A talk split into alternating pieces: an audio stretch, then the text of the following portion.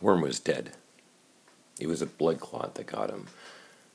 The autopsy report posited that it started in his leg and floated up his femoral artery to lodge in his lung before eventually doing him in.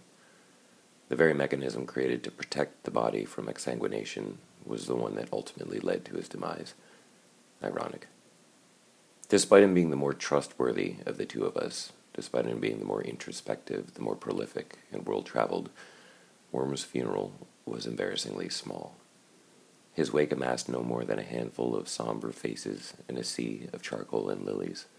The words spoken were few. The elegy was terse and unnatural, and to my memory, not a tear was shed for my poor dead brother.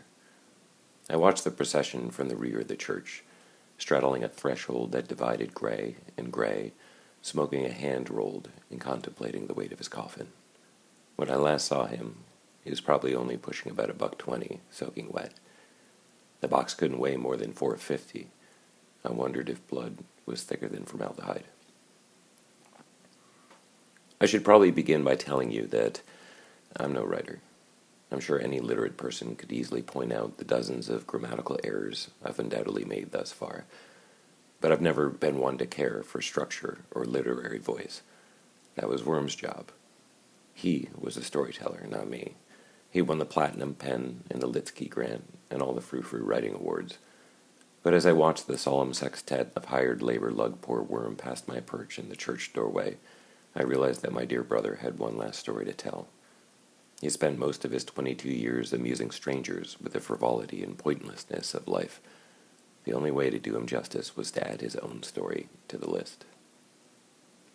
So if you've come here for inspiration or provocative prose, dear reader, I recommend you put this book back on the shelf and move along. Try perusing the collective works of my late brother if you can locate a copy. Or go grab a Kafka or whoever's in the academic buyback bin, as they're probably cheaper and pre highlighted anyway. However, if you're seeking the biography of a late prodigious writer by his prodigal twin brother, well, then today just may be your lucky day.